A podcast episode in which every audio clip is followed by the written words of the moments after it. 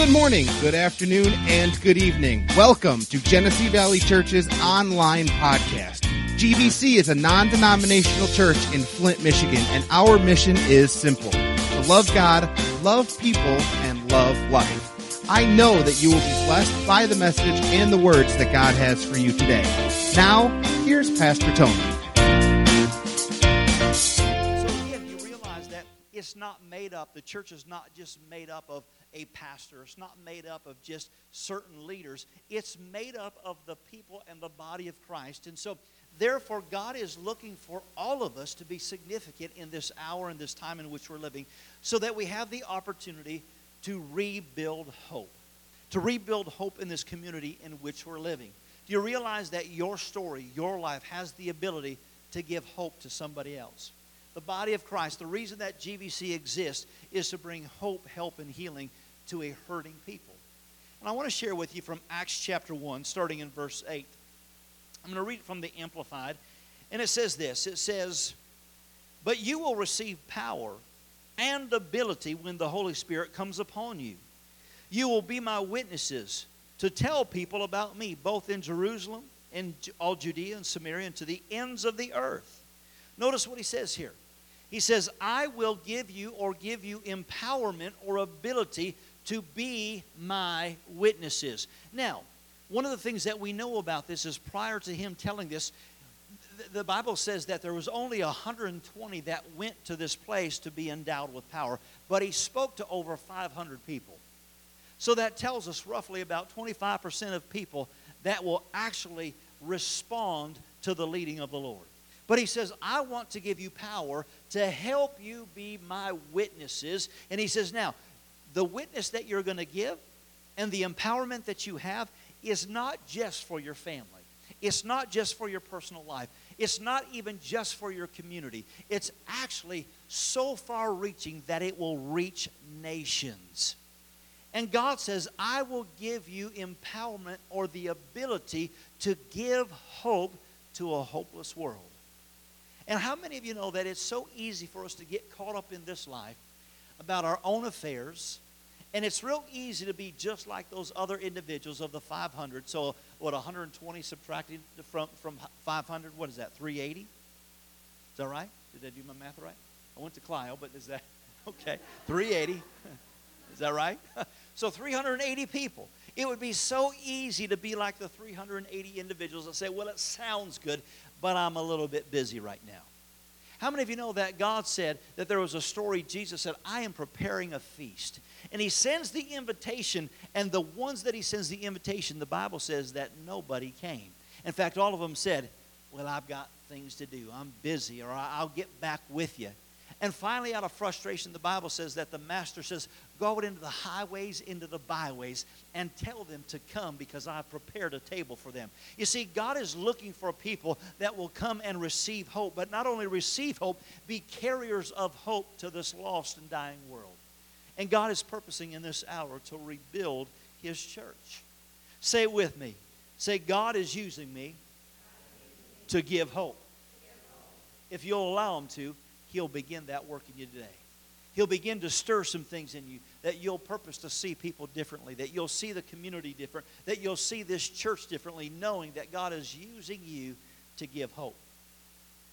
You know, the neighbor just two houses over next to the church house there, or right next to the church house, they've had their house up on the market for about six weeks now, and they just sold it a couple days ago. And so, as a result of selling it, they're having an estate sale, and uh, you know, got a lot of things coming and going out of there. And so I stopped over there just to say hi.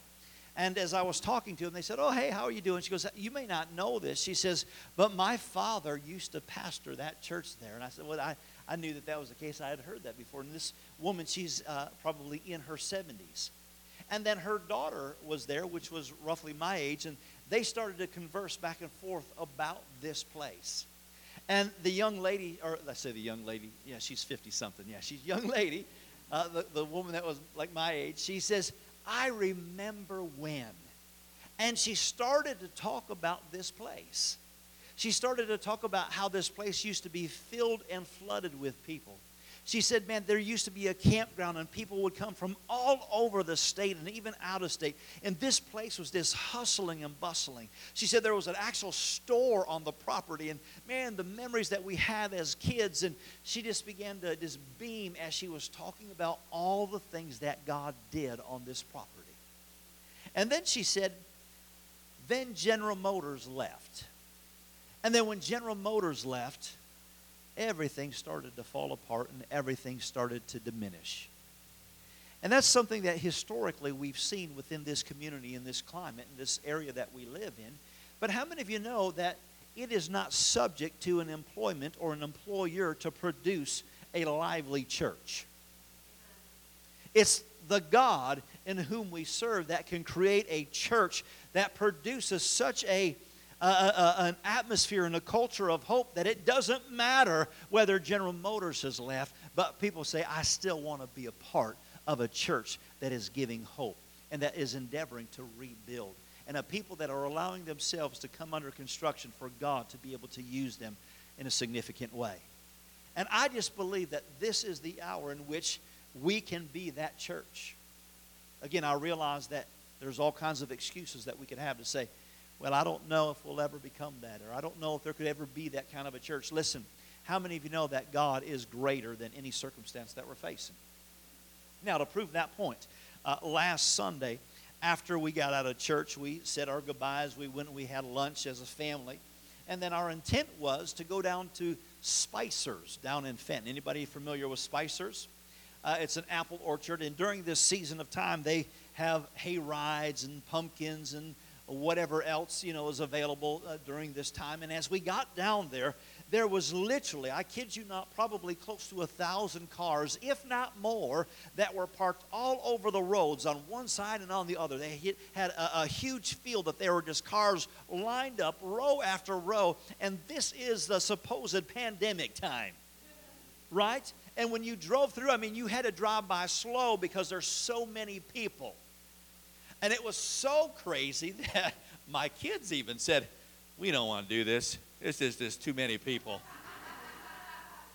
and so we drove down the road and turned back around and started driving back through again. And as we're seeing all these people in all these cars lined up in the field, I mean, the field was a parking lot. My, my, my uh, youngest daughter says, Wouldn't it be cool if church looked this way? All of a sudden the eyes of a child started to see something in a different light and says what what if church looked like this? And what if our our yard began to look like this with cars lined up everywhere and people were just coming by the droves to come to church? And i said what makes you think it can't happen? I mean after all people will come to get apples and to get pumpkins and to get apple pie and whatever else, you know, apple donuts. And they'll come from all around the region just to get fat. Right? Just because they have an appetite for something. What about the church that can be such a sweet, savoring taste of hope to a community that people will actually come to a church that says, there you'll find hope and you'll find the living God, not one that is just talked about and practiced about, but one that is actually experienced. Can church actually be that way today? Absolutely. Why? Because God is in the process of rebuilding His church, and the church, we at Genesee Valley Church, are under construction right now. Now, I realize what you're saying, and this is the big excuse. Well, you know what? I'd go to that Spicer's, but I don't like green apples. I got news for you. If you don't like green apples, that's good because they got Red Delicious, they got Honey Crisp, they got uh, Granny Smith, whatever else you want. Oh, well, I don't like apple pie. Well, that's good because you don't have to have apple pie. They've got pumpkin pie. There's something there for you.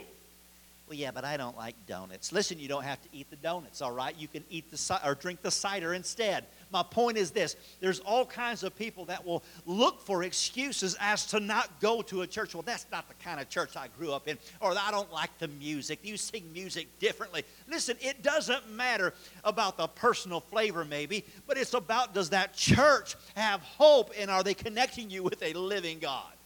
Amen. And so God is endeavoring for us to become that people.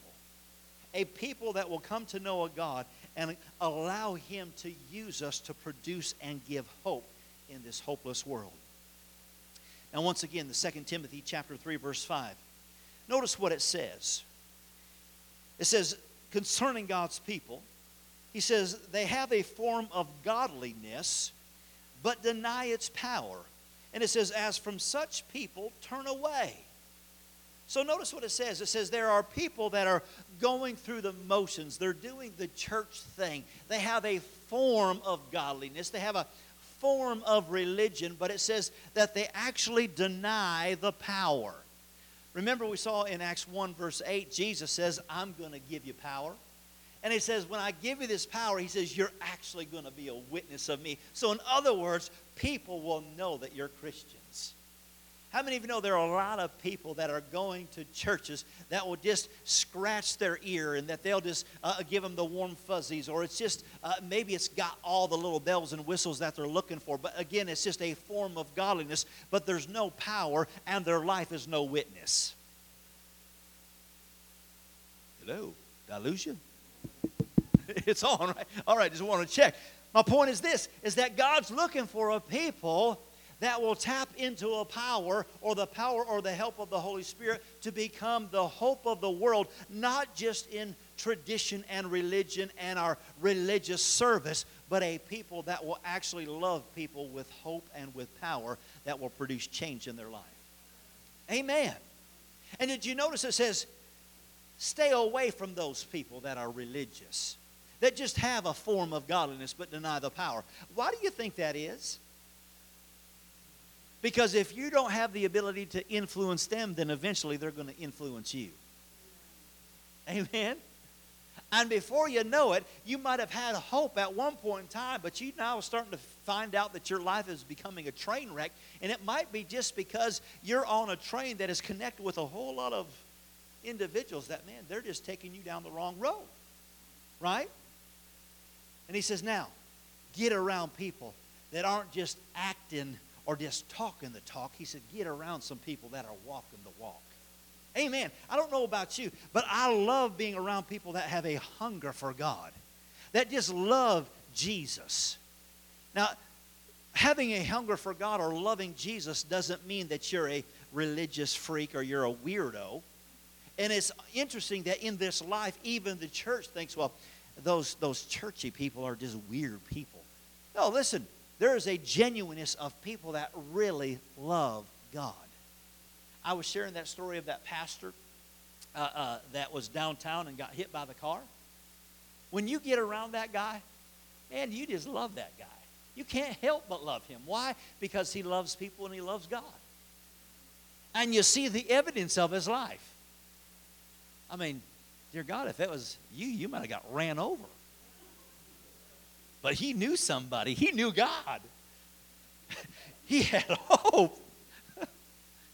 GVC, they were on the corner, man. It took out three quarters of the congregation, man. Hopefully that wouldn't be the case. No, man. No, we know God. And that's the whole point that God wants us to be used to bring hope and help and healing. Why? Because God is rebuilding. Now, listen, it says that they denied the power. They denied the power. What's that mean? Here's the definition of it it says that they've rejected or they've refused something that was offered. I want you to know something that God has something better for you in store than this world could ever offer you. And you've heard it said before that in regards to your own personal life, you can make you, yourself feel better quicker than God can. I mean, you can medicate it, you can fix it, you can go shop it, you can do whatever, man. Uh, how many of you like a good sale? I mean, there's nothing like the endorphins that, I mean, and I'm a guy. I know I'm talking like a girl right now, but listen, there are those endorphins that get going, man. You get shopping and you get that, I mean, you get us guys going into Bass Pro Shop, man. You talk about some happy boys. Woo! We come out of there. Come on, did you get your stuff? I got my stuff. Let's go get some lunch, man. Come on, let's do it. And man, we're just having having times. Why? Because you just enjoy it. But listen, there's nothing in this world that this world can offer you that God can't beat 10 times over. But yet we find ourselves simply rejecting what God is doing. And He's saying, I want to rebuild you.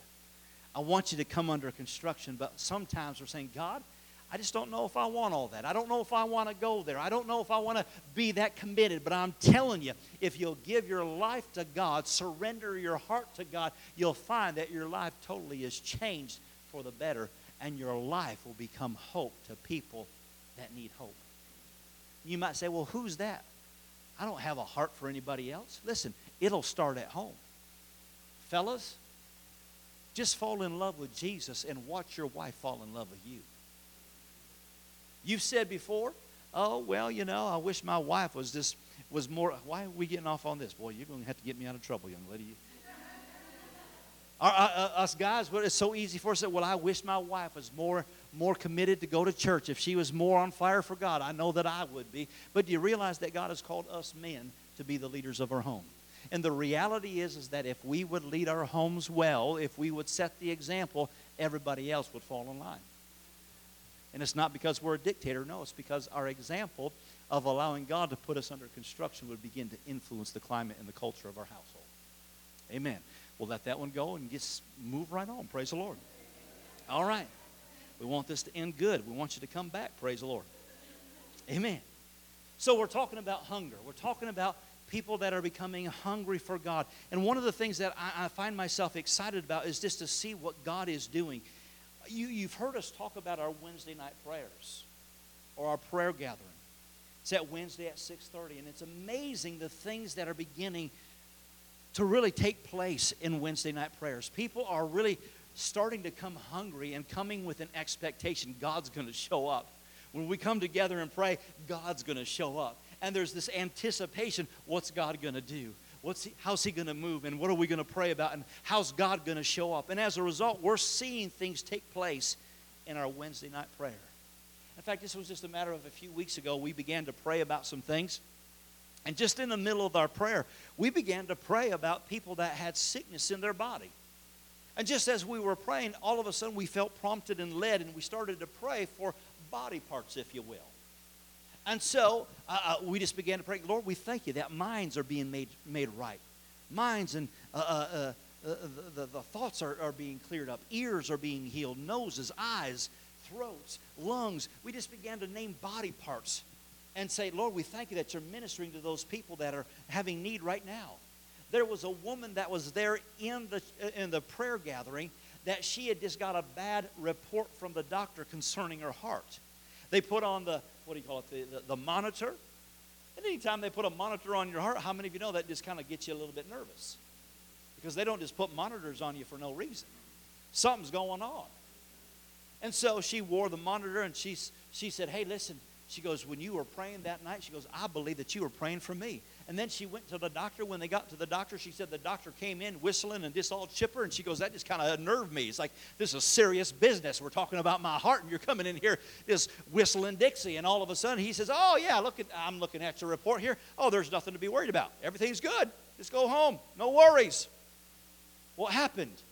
in the midst of being in the presence of God, in the midst of being around a people that just know God and know God to be true to His Word, the atmosphere created hope.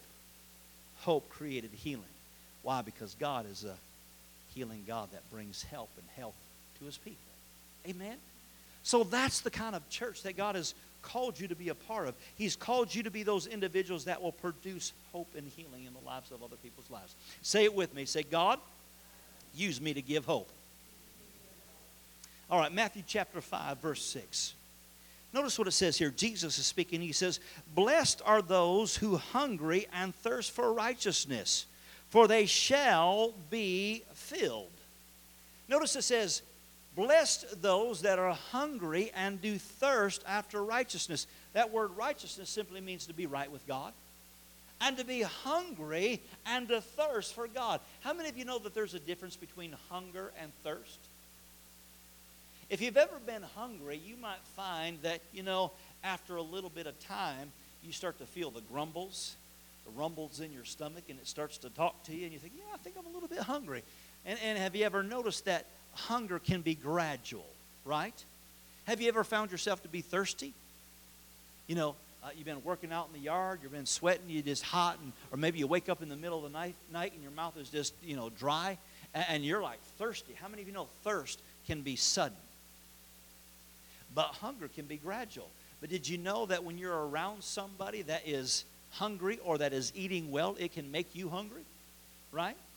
I mean, you can be around food and you think, man, I just ate and I'm not hungry. I don't want nothing to eat. But you start smelling that good food, boy, all of a sudden you start finding that you're a little bit hungry.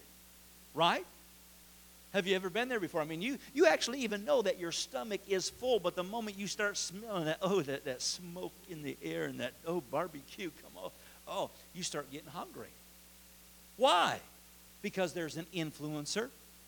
Listen, if you want to get hungry for God, get around people that are hungry. And you'll find that it's contagious. You get around people that have a desire to give hope and be hope, you'll find that that becomes contagious in your own life.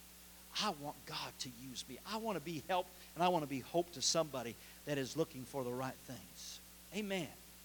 Now, notice what it says here Blessed. Blessed are those that hunger and thirst. You know what that word blessed means? It means to be empowered to prosper. Well, I thought empowered to be prosperous means that I got to have a good job. Well, what if General Motors leaves the community? What if all the jobs leave the community? Well, I just know that the Bible says that if I hunger for God, I'm blessed and empowered to prosper.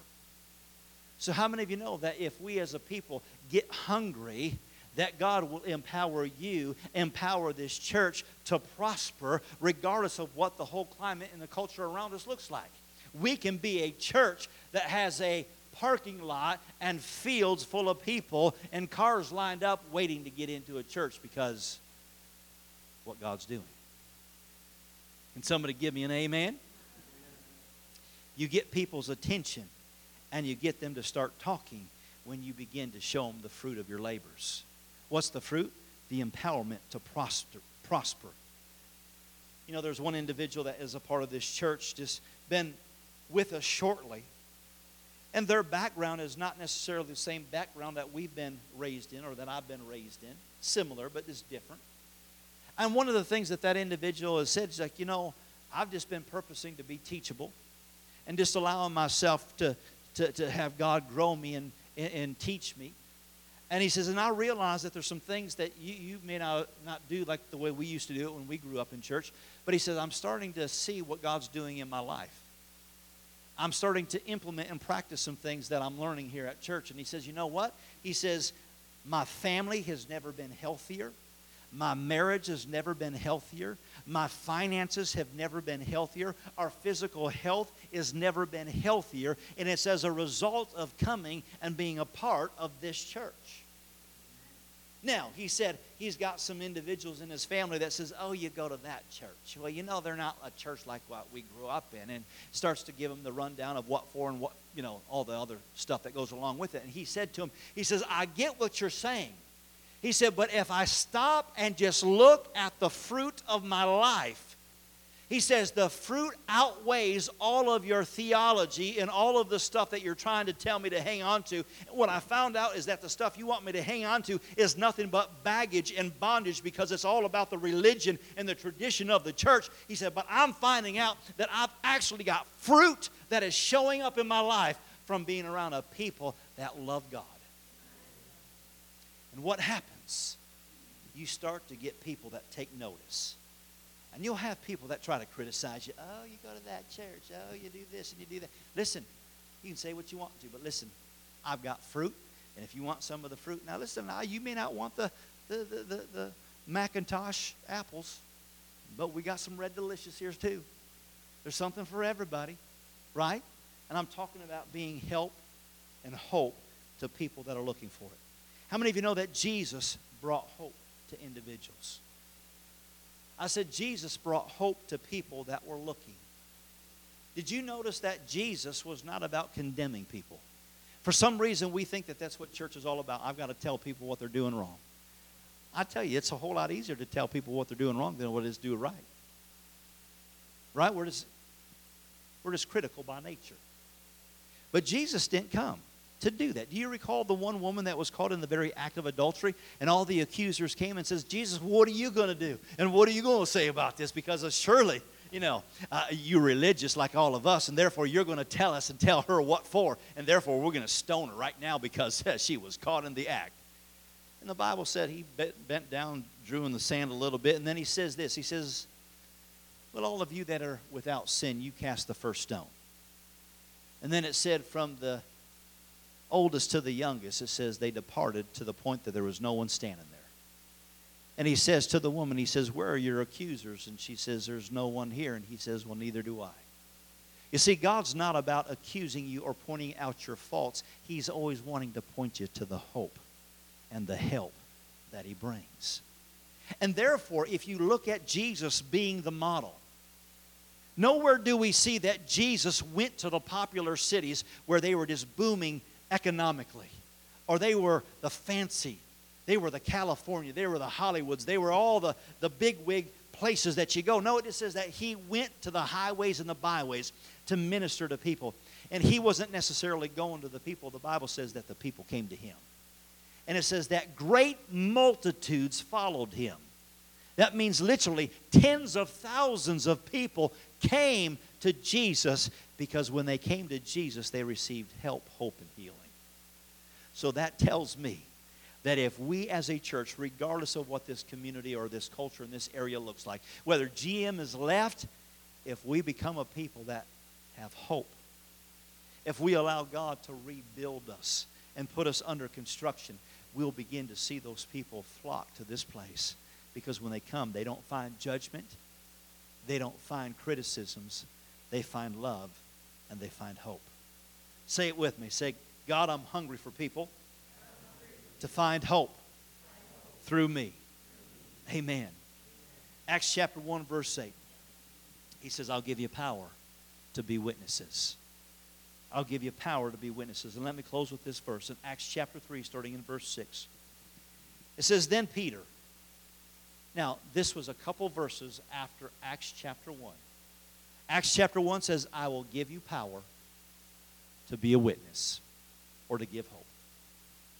Two chapters later, Acts chapter 3, starting in verse 6, it says, Then Peter said to a man that was sitting at the gate called Beautiful, and it says that this man caught the attention and caught eyes or, or got fixed on the eyes of Peter.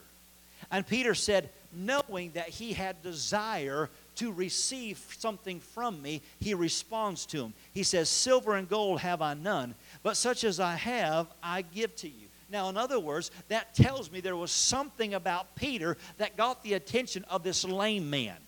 This lame man sat there saying, I need help rattled the can, give me some money. And looking at Peter, there was something about his countenance that said, There's hope in that man. And then he responds and says, I don't have money. I know that's what you're looking at me for, but I don't have money. But that also means that there was something about him that got his attention. And then Peter responds and he says, Now, what I do have, he says, I give to you in the name of Jesus Christ of Nazareth, rise up and walk. What did he have? He had that power. He had that power to be a witness. He had that power to give that man hope. Verse 7 And he took him by the right hand and lifted him up, and immediately his feet and his ankle bones received strength. And he, le- and, and he leaping up stood and walked and entered with him into the temple, walking and leaping. Now, notice the next part and praising God. Woo! So, listen, the moment God starts moving in your life, you can't help but praise God. Oh, you're going to be one of those Jesus freaks. No, listen, it's not about being a Jesus freak, it's just about coming in contact with a real God. And who did they do it with? Peter. Or, in other words, you. He went in praising God. Look at verse 9. And all the people saw him walking and praising God, and they knew that it was he which, which sat for alms at the beautiful gate of the temple. And they were filled with wonder and amazement that which he had happened unto him. Verse 11 And as the lame man uh, which ha- was healed uh, held Peter and John, all the people ran together unto them in the porch that is called Simon's, uh, Simon's, uh, or Solomon's rather, greatly wondering.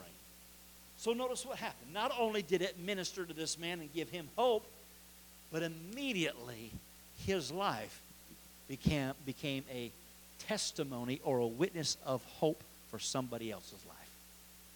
Did you see that?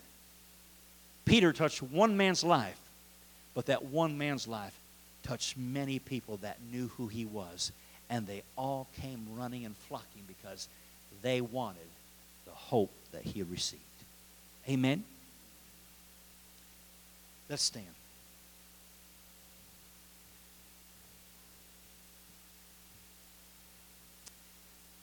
With every head bowed and every eye closed. If you're here at this church, God has called you to change the landscape.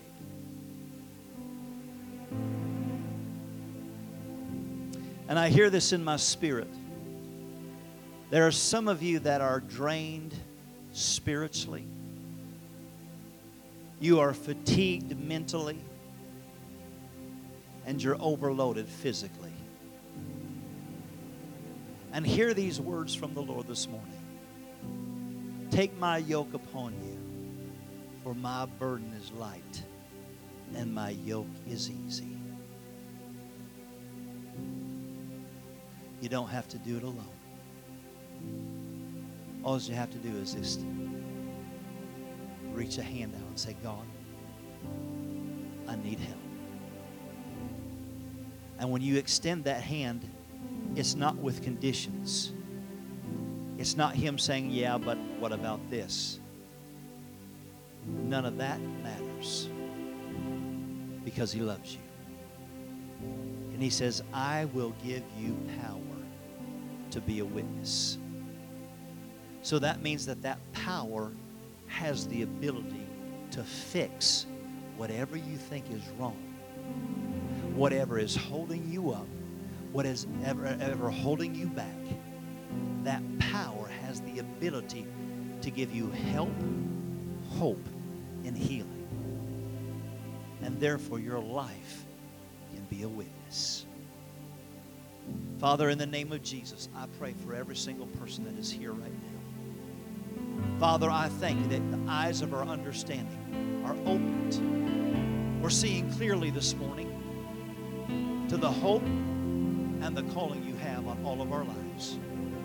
We thank you that today is a turning and a changing point. For God, you are still rebuilding this church, and you're using us to rebuild hope. So, God, I thank you right now. From this moment on, we continue to be surrendered to you. Hunger is being stirred, a fire is being kindled. And God, we say we desire and long and want more of you. In Jesus' wonderful name. And everyone said, Amen. Amen. Here's one of the things that I know is going to take place in this next week. God's going to begin to visit you. You're going to find that God stirs your heart, brings things to your remembrance. You might even find that God starts to ask you to do some things. Just respond watch God show up.